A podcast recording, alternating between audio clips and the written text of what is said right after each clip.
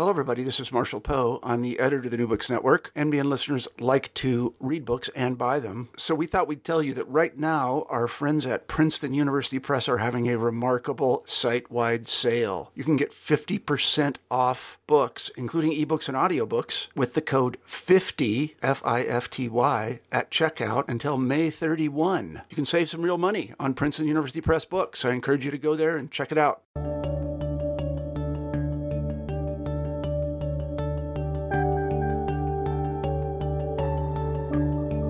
Hello, everybody, and welcome back to the New Books Network. I'm Marshall Poe, the editor-in-chief of the network, and occasionally I like to step back in front of the microphone. I have a different role on the network now, and do an interview or two, and today I'm very pleased to say I get to talk to my friend Bruce Berglund about his terrific book, Castle and Cathedral in Modern Prague, Longing for the Sacred in a Skeptical Age.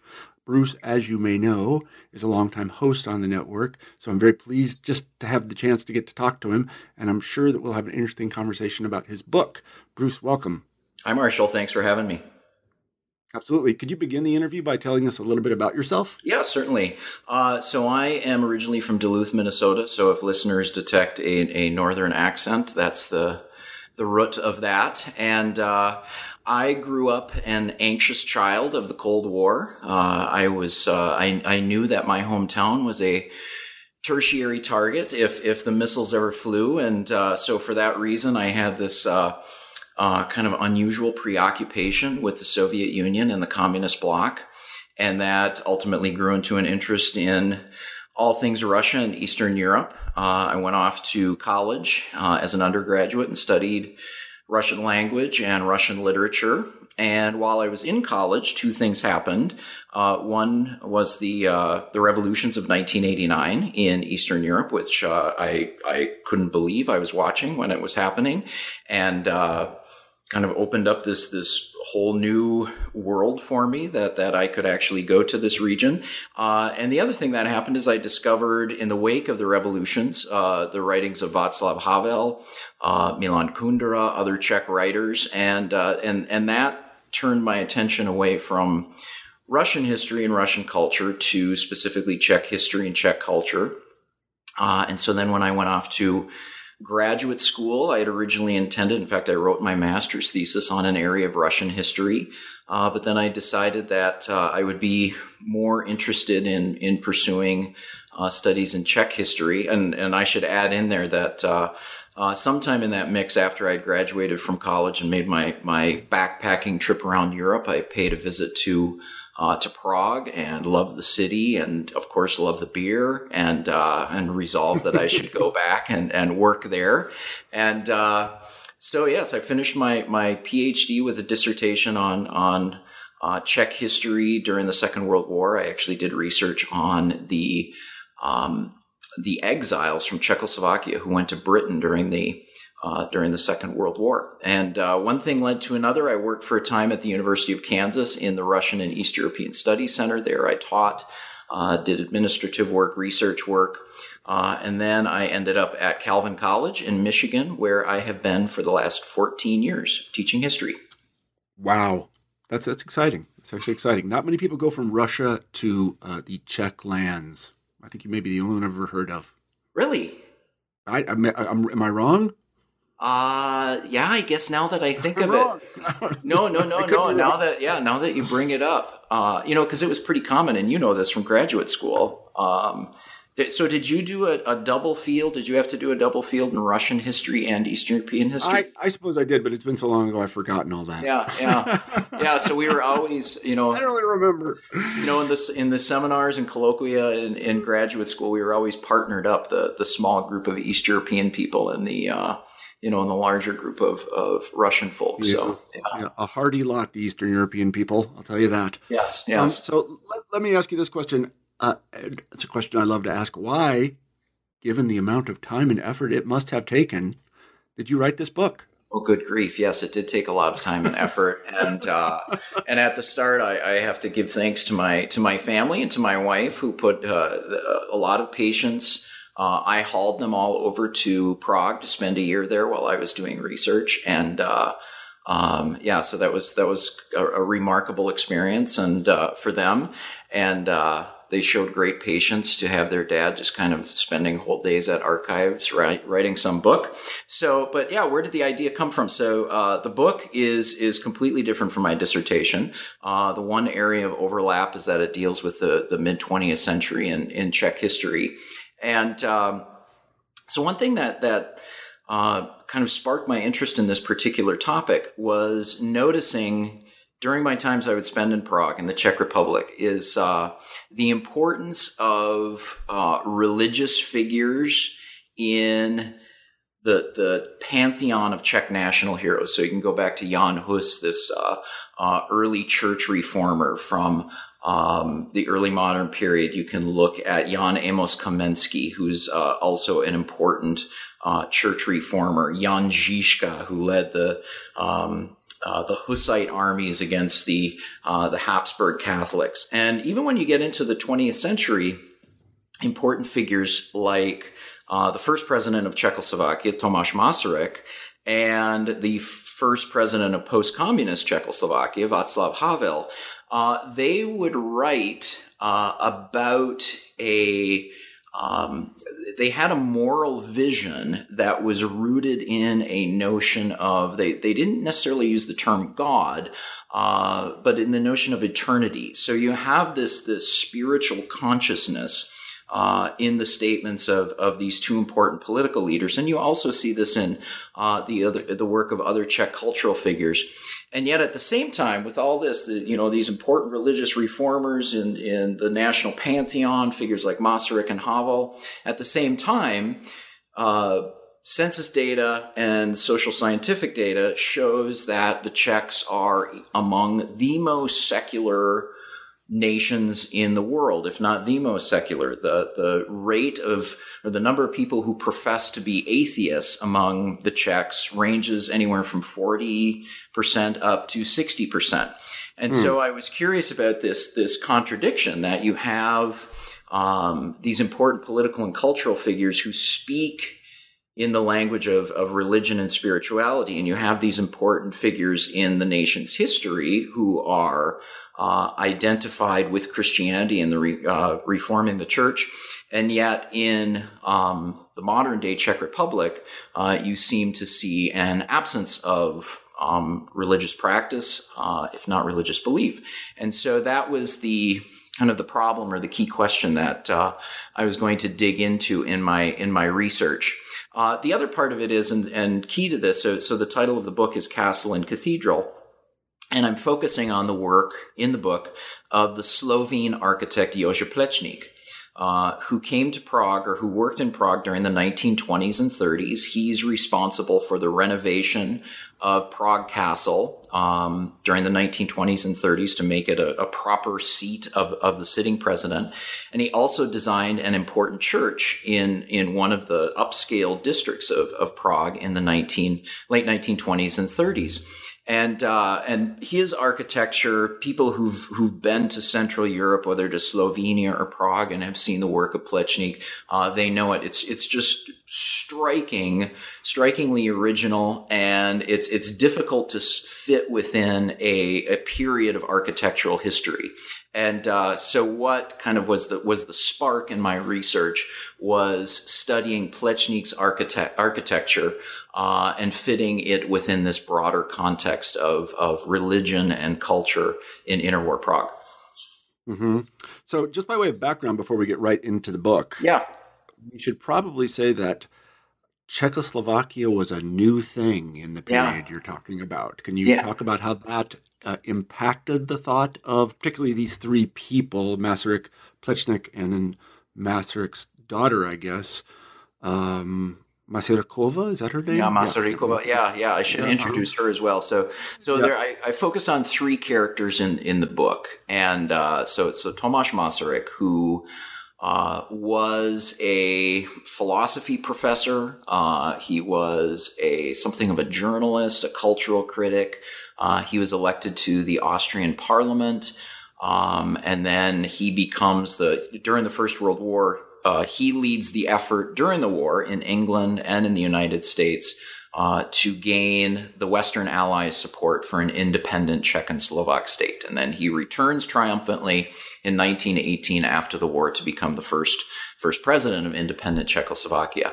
Uh, Jože Plečnik, the architect, uh, as I said, is originally from Slovenia. He was educated and worked at the start of his career in Vienna, and then he comes to Prague. He comes to Prague actually before the war to teach uh, architecture uh, at um, uh, basically the, the vocational school or the industrial art school in, in Prague. And then the other person uh, whom I didn't talk about before is, is Masaryk's daughter, um, his, his oldest child, uh, Alice Masarykova. Uh, uh, Masaryk was married to an American woman, and uh, Alice Masarykova was... Um, She had a university education. She first went to medical school and then then earned her doctorate in history. And as she repeatedly noted, she was always the only woman in her classes.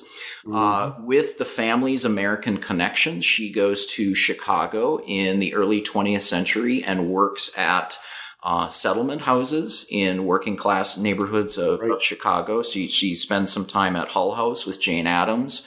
Uh, she also works at the University of Chicago Settlement House on the South Side.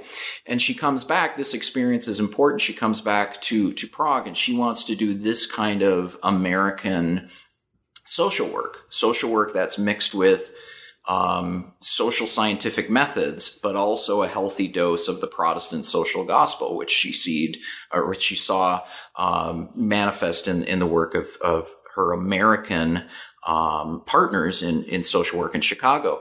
Uh, so these are the three figures. And when Czechoslovakia becomes independent in nineteen eighteen, uh, with Tomáš Masaryk and his daughter, they have this sense of um, they're going to create something new. They have uh, great optimism for the future of the Czech nation, uh, for the future of Central Europe and Prague.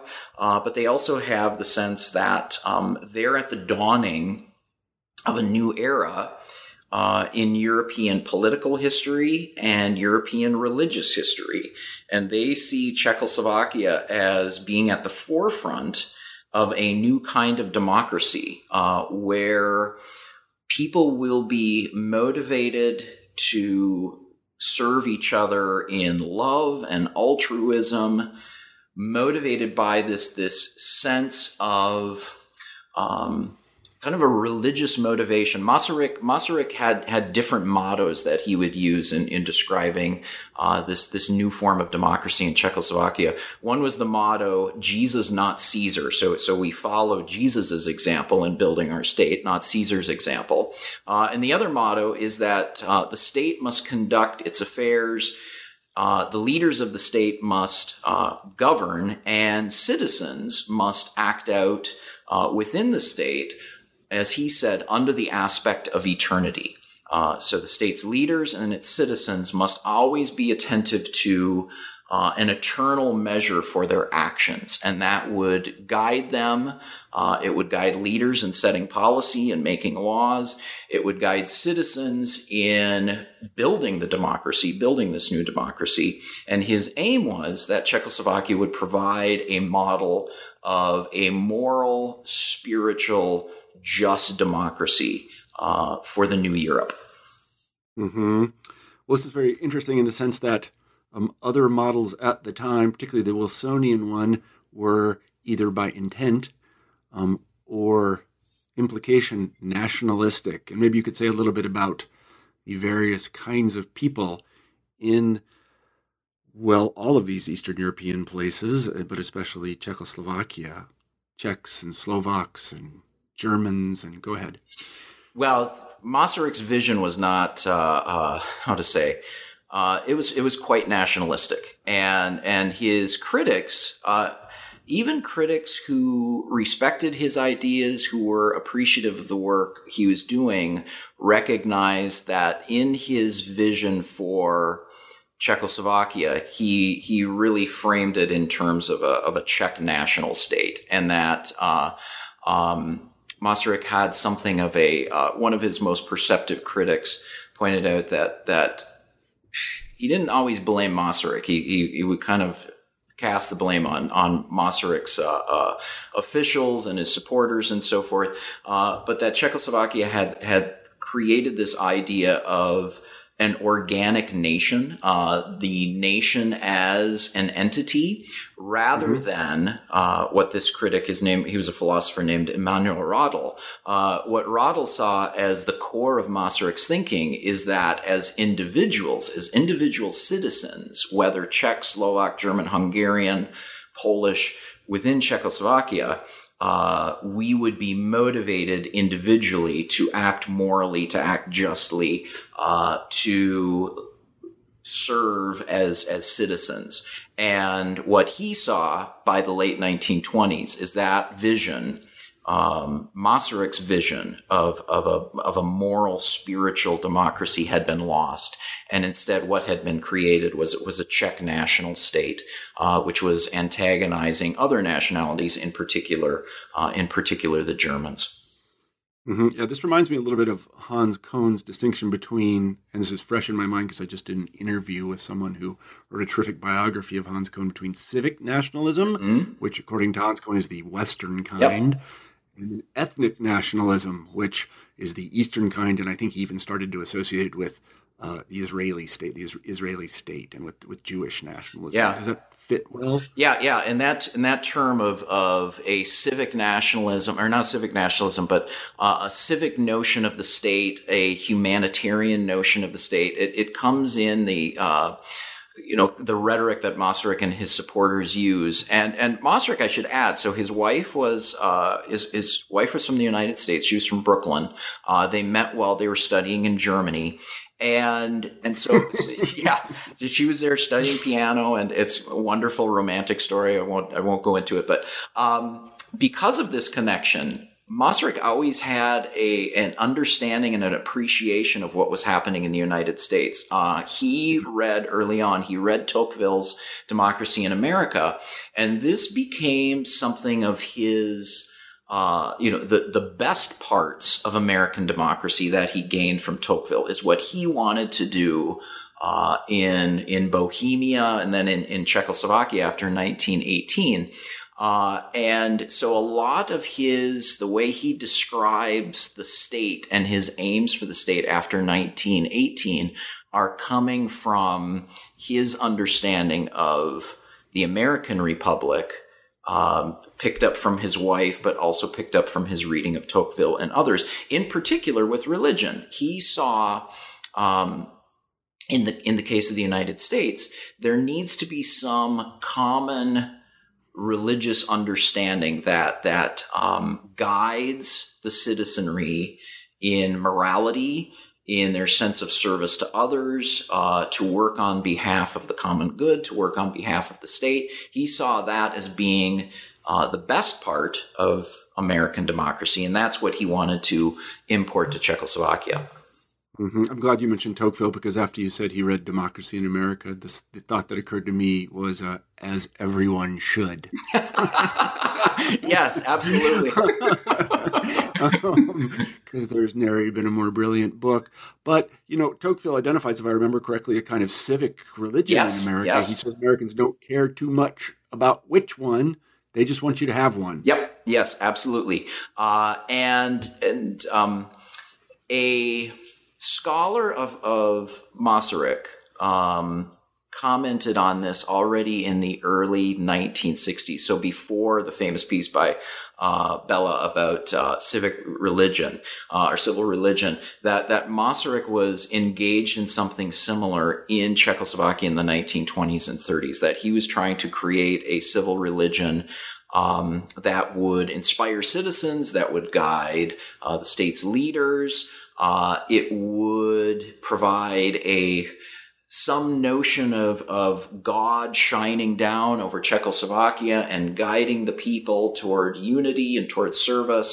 Um, but yes, definitely. And you can see that. And that's part of what I'm looking at in, in the book is how, for instance, with the work of Jože Plečnik at Prague Castle, this is part of this big project uh, to build a civil religion for Czechoslovakia.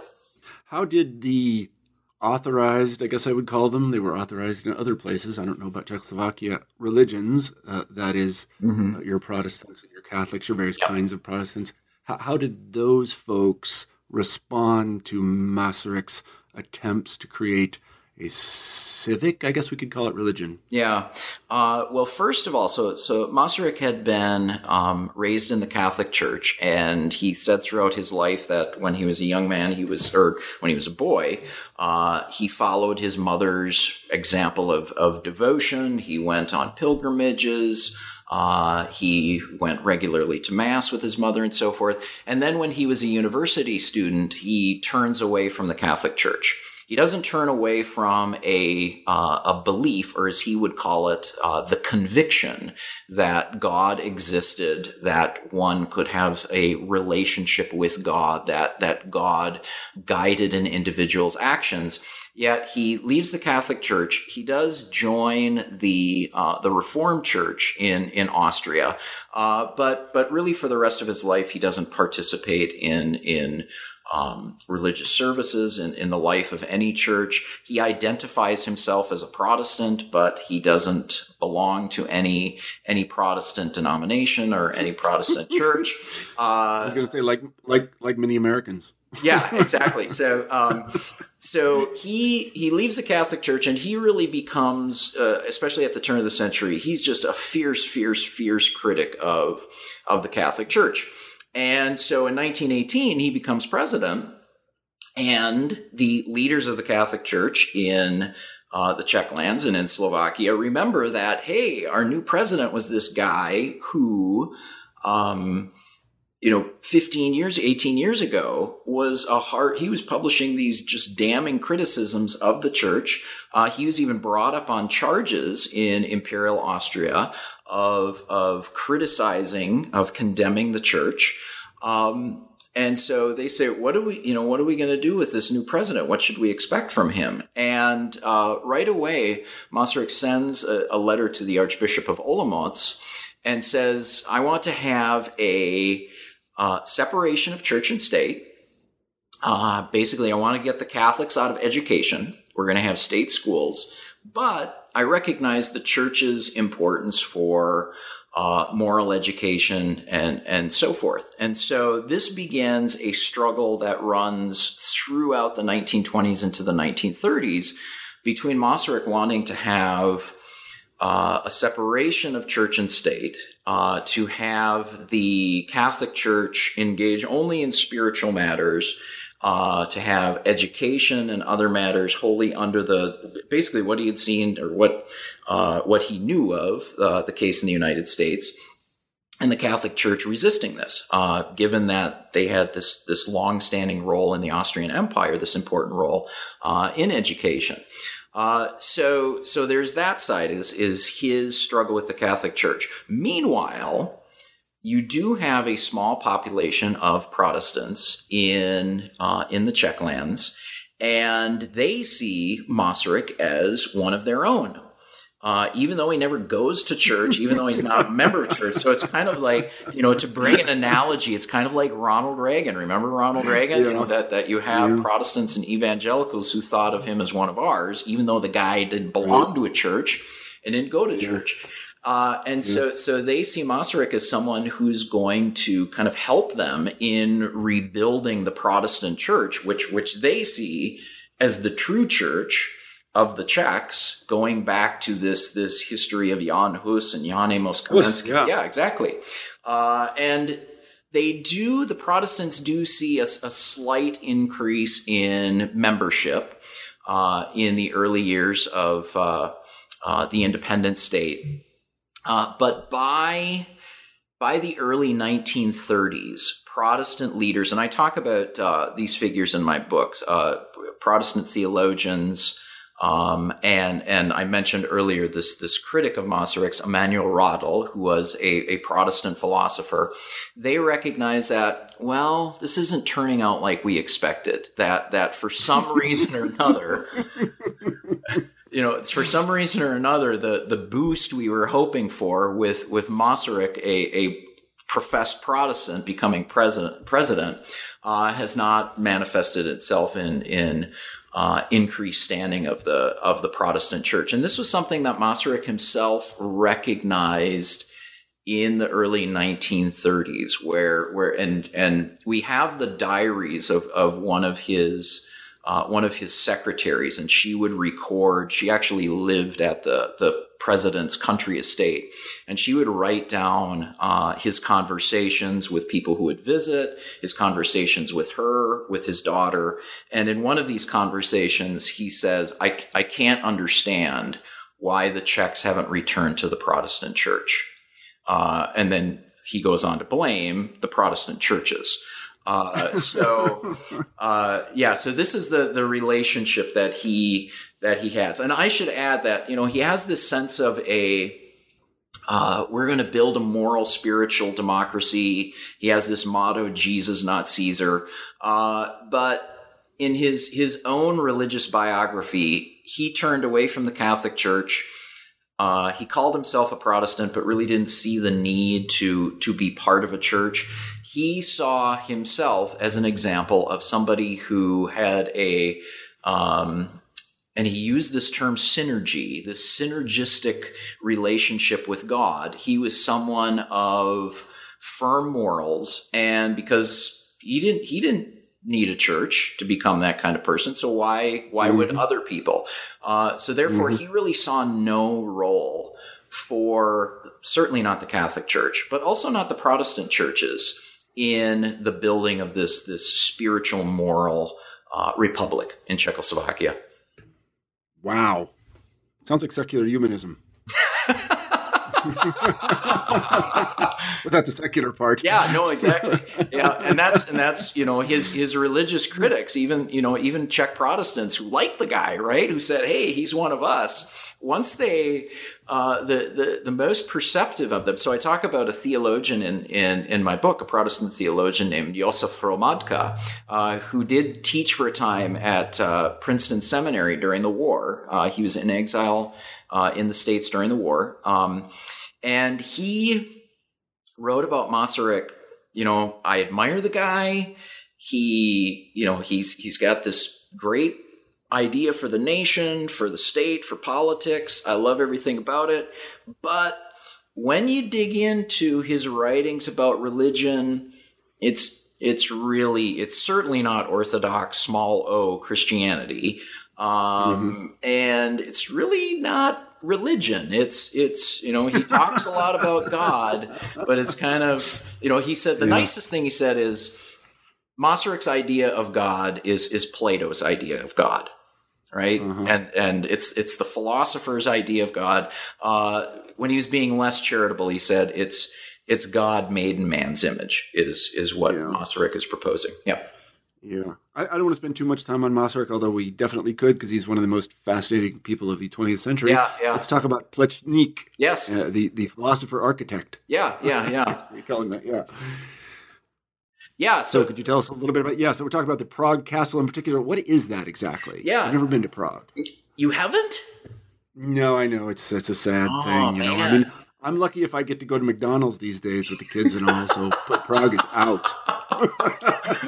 I'll look up some pictures online. Yeah, yeah. Uh, well, so in, in Prague, so for those those folk who've been there, they know that that uh, dominating the the old part of the city, up above the Vltava River, is is a hill called Hradčany, uh, and on top of the hill is is it doesn't look like a castle in the sense of uh, the Tower of London.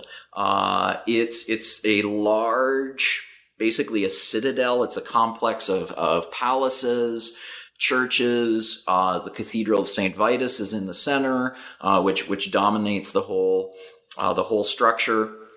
There are a variety of, of large and small courtyards, uh, some small little little lanes and, and alleyways within the castle. So it's more like a more like a citadel. And so this, of course, had been the seat of uh, uh, the the dukes and then the kings of Bohemia back in the uh, back in the Middle Ages. And then uh, there were a couple of of Habsburg Uh, emperors who did have their court at, at the castle in, in Prague.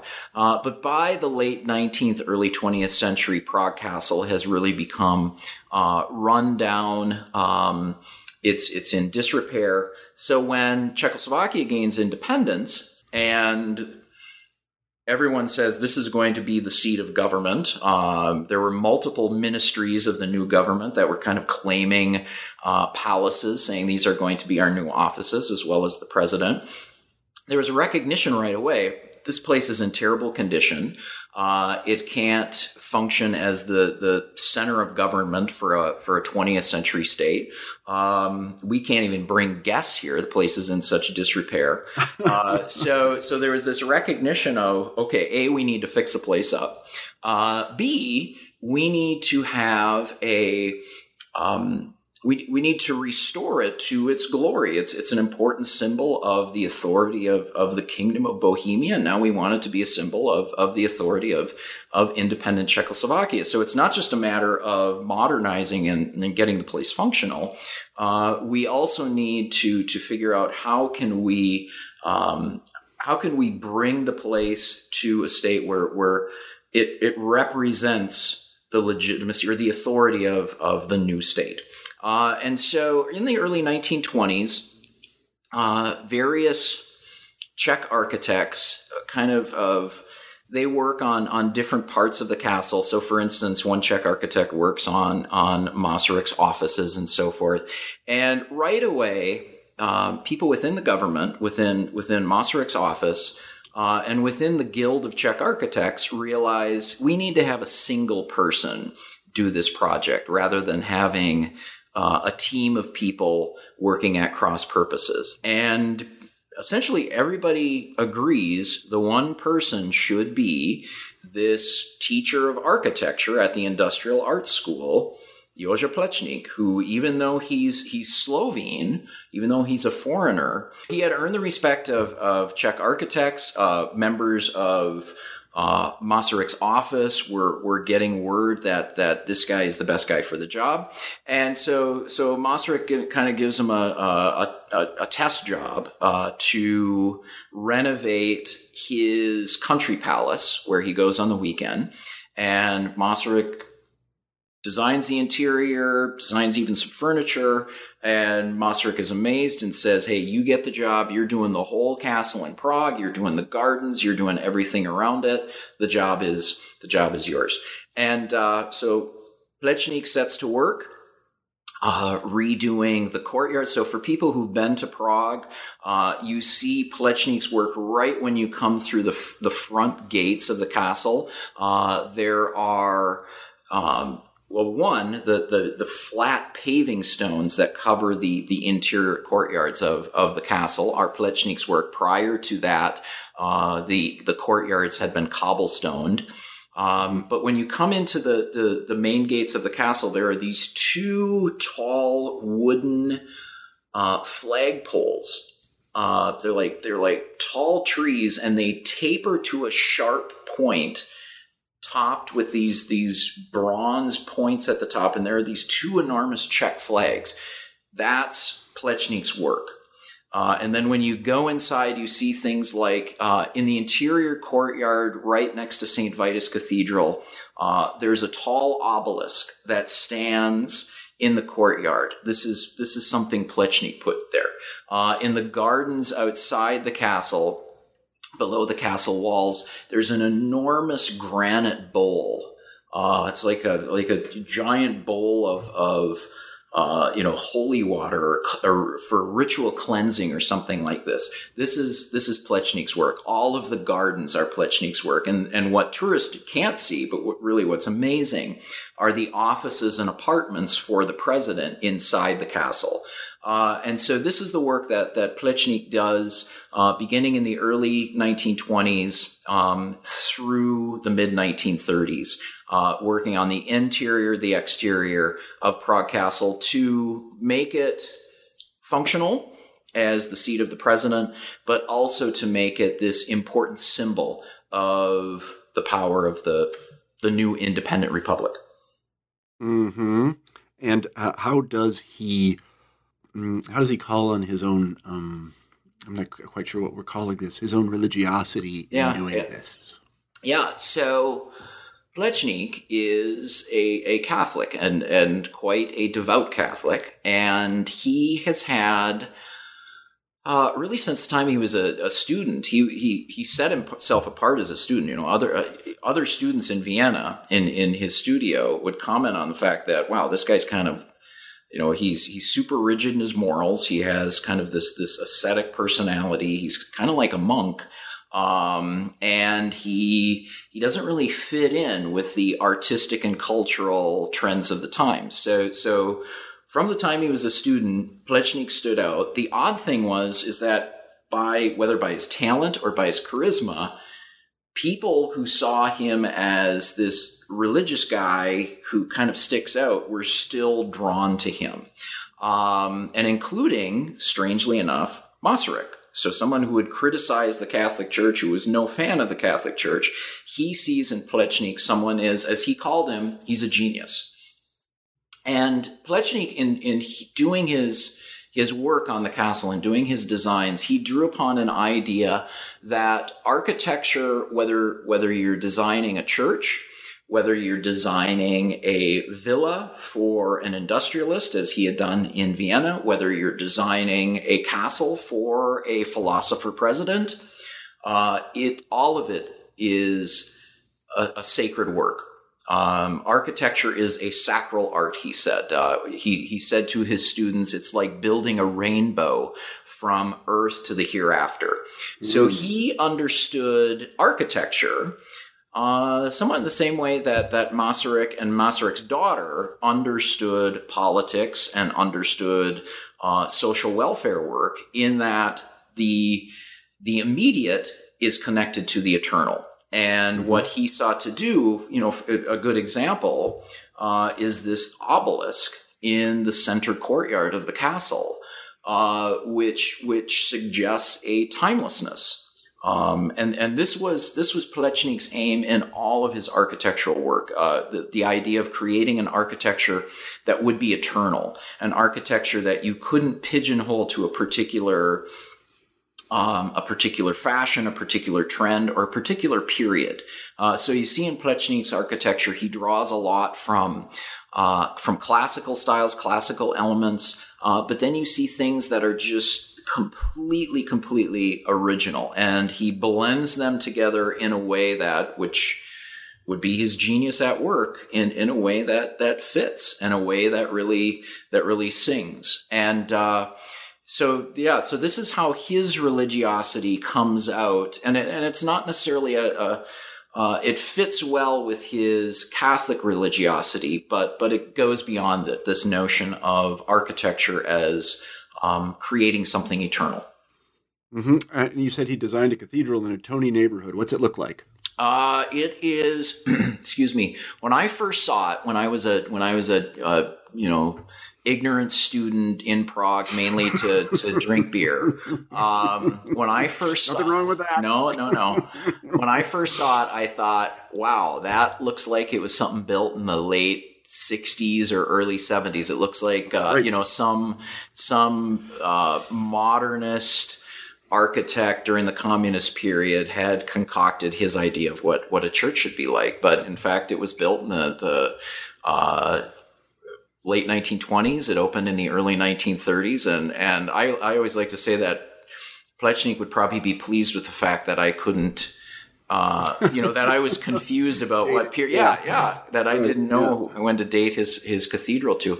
So, yeah, so it's called the, uh, uh, the Church of, uh, the Church of the Sacred Heart of Jesus. And it was built in the Prague neighborhood of Vinohrady, which uh, at the time, already in the nineteen twenties and thirties, was a um, a, a Tony, w- well-established neighborhood. So a lot of prominent writers, um, cultural figures, um, you know, people with wealth were were living in the villas in in Vinohrady, and uh, and Vinohrady didn't have a church. So this was a neighborhood that had really really sprung up since uh, the early years of the twentieth century.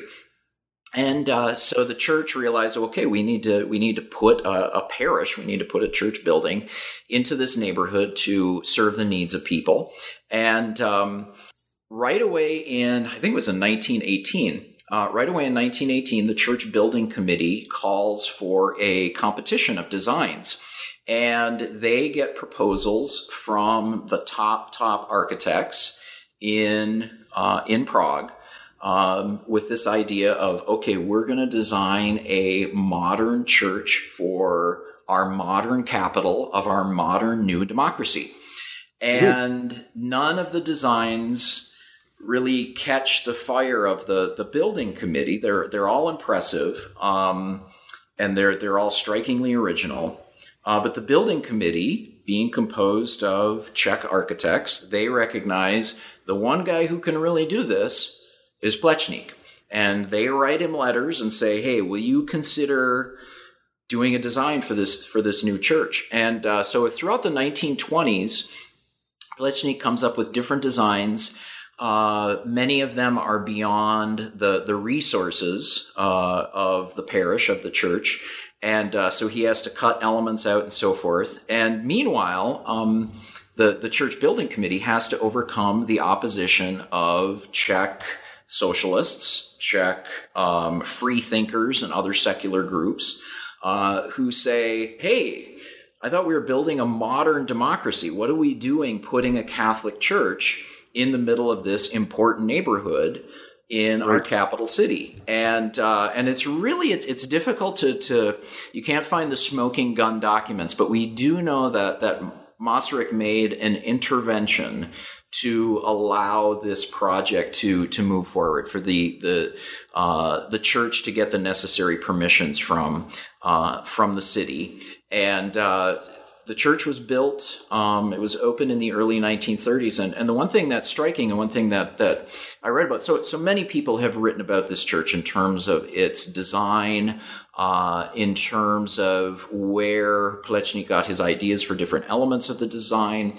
Uh, what I did in my book was to look at the church records. I looked at, uh, you know, I found even that the church had a, a monthly newsletter in which you find, you know, the, the number of baptisms, the number of funerals, mm-hmm. um, the amount of, of money that was coming in in donations for the church, the amount of money that was coming in. So this is when the, the Depression was beginning, donations that were coming in to support people in the neighborhood during the Depression. Uh, and you also get the number of people who are taking communion. And the one thing that was striking is that in the building of this church, uh, the number of communicants shoots up, which mm. completely goes against our conventional notion of, yeah. you know, twentieth century Czech religious history, especially in, in Prague, the modern capital of this, this modern state. Uh, that that you have a nation that's largely secular, that's turning away from religion. And in the nineteen thirties, you know, partly because of this new church, you know, perhaps partly because of the the, the troubles of the Depression, uh, people were people were drawn to church by the by the tens of thousands uh, after Plečnik's church opens. Mm, um, I don't uh, want to leave the conversation without talking about Uh, Masarykova. Is yeah. that how you pronounce her name? Masarykova. Masarykova. Yeah, um, yeah. Masarykova. I don't know where the uh, you know the accent is. Masarykova. And could you tell us about her, please? She made her way to Chicago. You did mention. I have to say, you mentioned the uh, the settlement movement, and I have a settlement cookbook. Seriously, I do. I have a settlement cookbook. Yes, I've used it many times. From which settlement? From which settlement house? Then? I don't know. I know it's a Chicago settlement cookbook from the thirties. That's oh, about all interesting. I can tell you. It has a red cover. That that there you go. I don't know. It's yeah. Oh, interesting. So tell us a little bit about her. Well, she was there at the same time. She was in the same settlement house as Upton Sinclair. So she was working mm. in, in, you know, in the stockyards in the neighborhoods at the same time he was he was taking notes on the for the jungle. So so she goes back after this experience, which is uh, a formative experience for her. She wants to try to create something like this in uh, then Austrian Bohemia. Uh, there's there are not many options for her. She becomes a school teacher. Uh, she works at uh, girls' uh, gymnasia, first in a in a town outside of uh, outside of Prague, and then in Prague itself. And uh, during the war, so her dad and her youngest sister head off to England and then the United States, so that her dad can build up this this movement for an independent Czech state. And Alice is left in Prague with her mother, who by this time is is quite ill. Uh, so she's taking care of her mother. Uh, she's doing social welfare work. She's uh, doing volunteer work. She's teaching. Uh, and then in nineteen sixteen, she's arrested uh, be- mm. owing to her her father's work overseas. And she's sent uh, to Vienna. Uh, she spends a number of months in jail. Uh, at one point, the news even goes out uh, in the New York Times and American newspapers that she had been executed.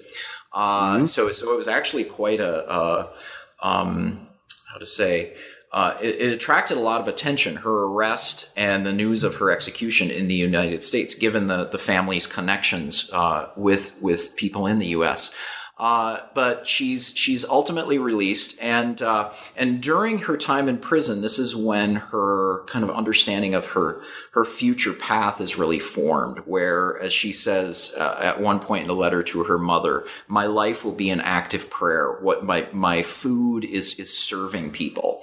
And immediate, she doesn't know how she will serve people. She just knows this is this is the direction I'm going to go. And then after the war, her father becomes president. And he appoints her as the director of the Czechoslovak Red Cross. So, so Czechoslovakia forms a its own Red Cross organization. Uh, she becomes its founding director. Right away, she has to handle uh, the problems with um, disease in post-war Czechoslovakia. Um, she has to handle food distribution, the lack of food. Uh, she goes right away to Paris and to London to meet with other Red Cross organizations, to meet with Herbert Hoover, to figure out ways to bring aid into Czechoslovakia.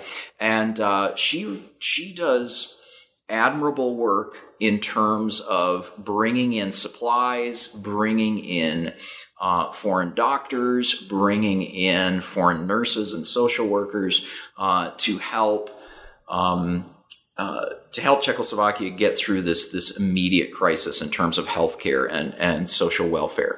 Um, so, as director of of the Czechoslovak Red Cross, she has an understanding, and this and this connects with her father's vision of of the moral republic, that the Red Cross is going to be essential to bringing this vision into reality, uh, in that she sees the Red Cross as a way for citizens to volunteer, to serve others. She says her hope is that everybody, every citizen of Czechoslovakia will become a volunteer for the Red Cross. And so she really has a sense of the Red Cross as the instrument of wow. her father's moral Uh, altruistic democracy, and uh, and this is a vision she holds to through the through the nineteen twenties and nineteen thirties.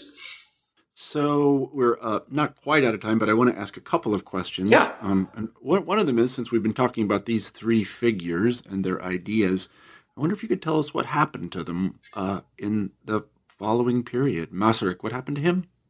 Uh, so Masaryk.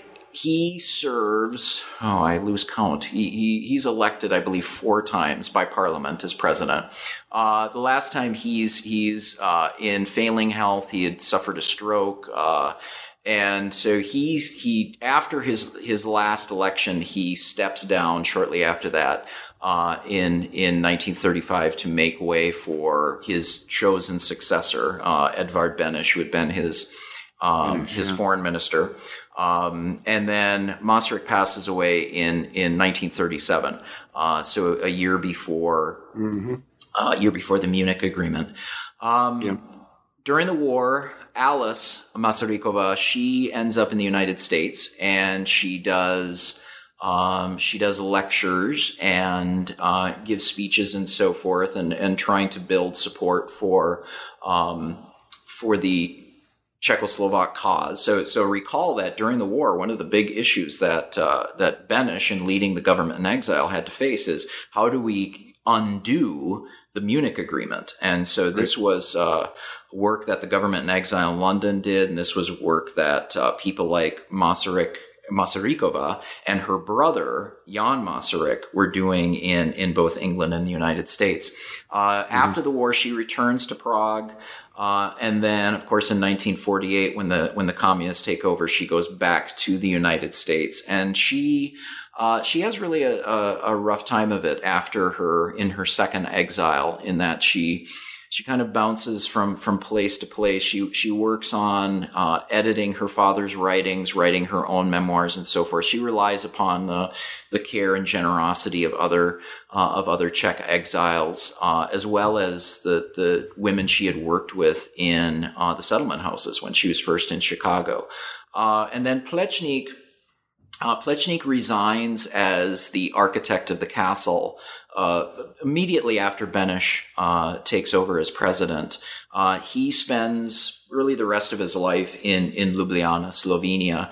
Uh, he continues to teach at the university in Ljubljana. He does uh, projects uh, in the early nineteen forties until the, the, the Germans uh, take over Slovenia from the Italians. Uh, and then even after the war, uh, under the communists, he does um, he does a, a few projects. He did a a, a project for Tito, uh, and then um, by the you know by the nineteen fifties, it's clear that that Yugoslav and Slovene uh, architecture is moving in a more socialist direction. Yet he still has he still has fans among uh, the Slovenian Guild of Architects who, you know, continue to his respect his work and so forth. Um, yeah, so that's uh, the direction those those three go.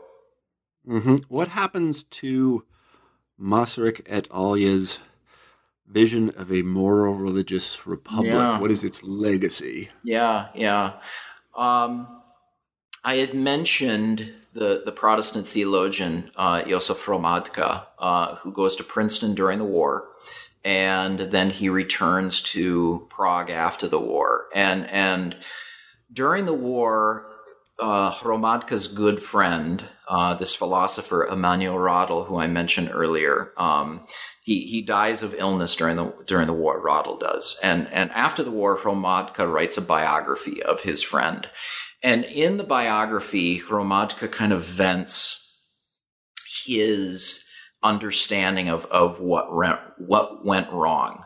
That even though he he criticized Masaryk's theology as bad theology, he still saw um, Masaryk as having a admirable and and correct vision for the Czechoslovak state and how Czechoslovakia should uh, should build its its democracy.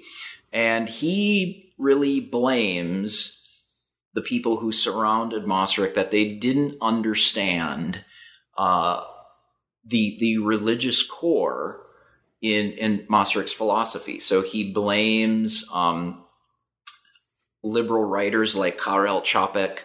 Uh, he blames people like, he doesn't say this explicitly, but but it comes across. He blames people like uh, like Beneš and others who who didn't fully understand that that you couldn't you couldn't have the morality in Masaryk's philosophy without having the the religious awareness in in Masaryk's philosophy, and and so that's his that's his argument. Um, others argue that Masaryk's philosophy was moved in the direction of, you know, you brought up the term secular humanism. It moved in the direction of a humanistic uh, understanding of, of religion, that it was a religion that would be inspiring, that it would be motivating uh, because it was lib- liberated from the authority of churches, from the, the strictures of catechisms and theology, and that it was the Catholics and it was the religious Protestants who got it wrong.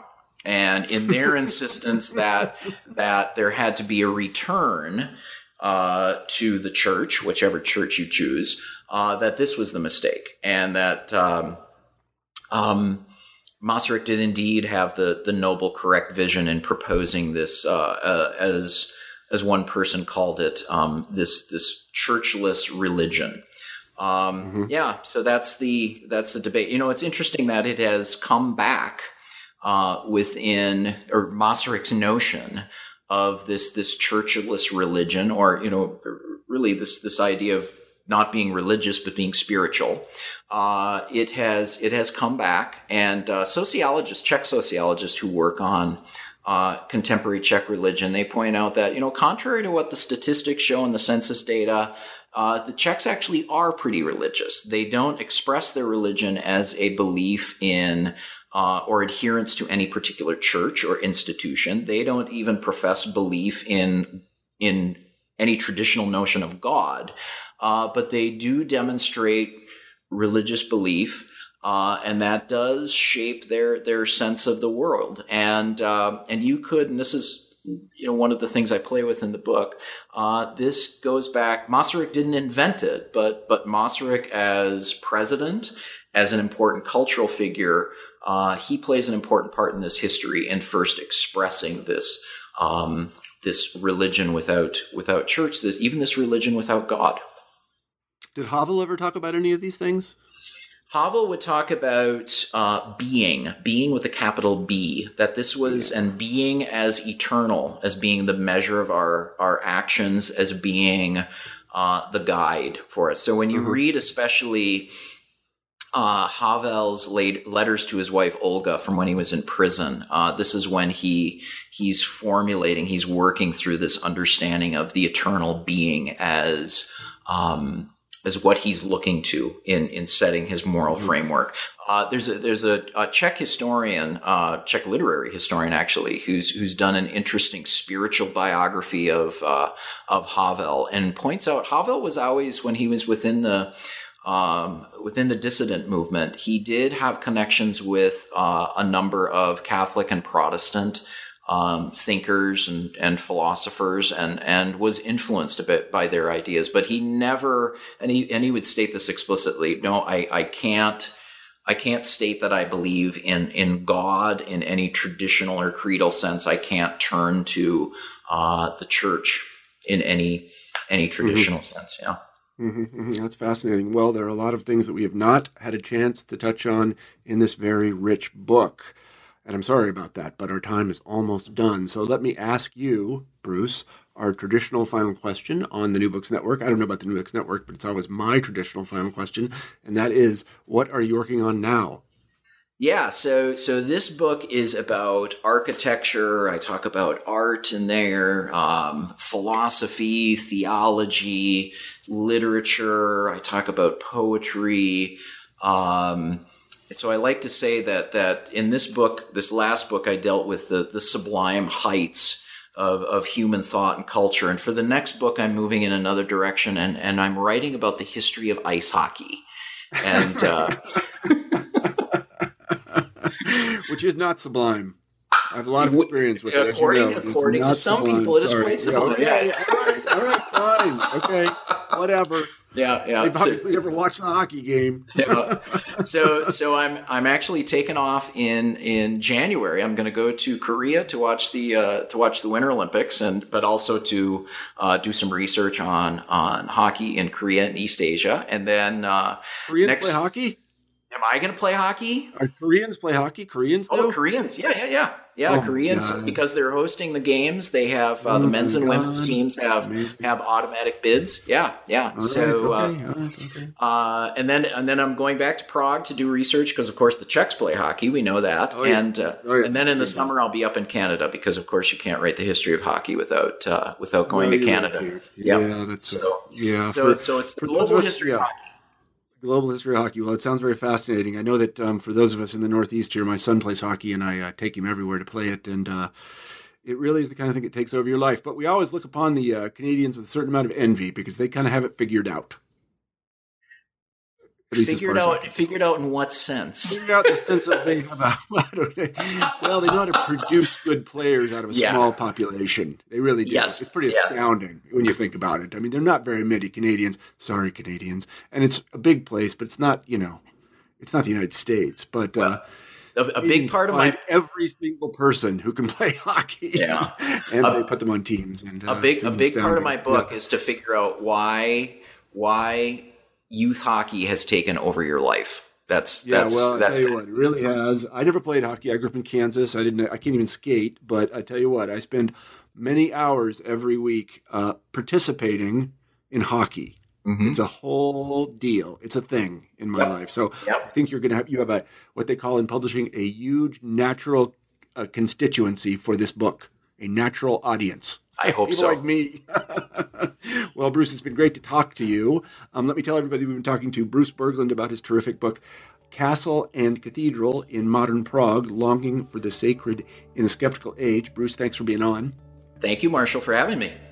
Absolutely. And let me tell everyone who listens to this podcast that we really appreciate your patronage, and I hope to talk to you soon. Thanks very much for listening.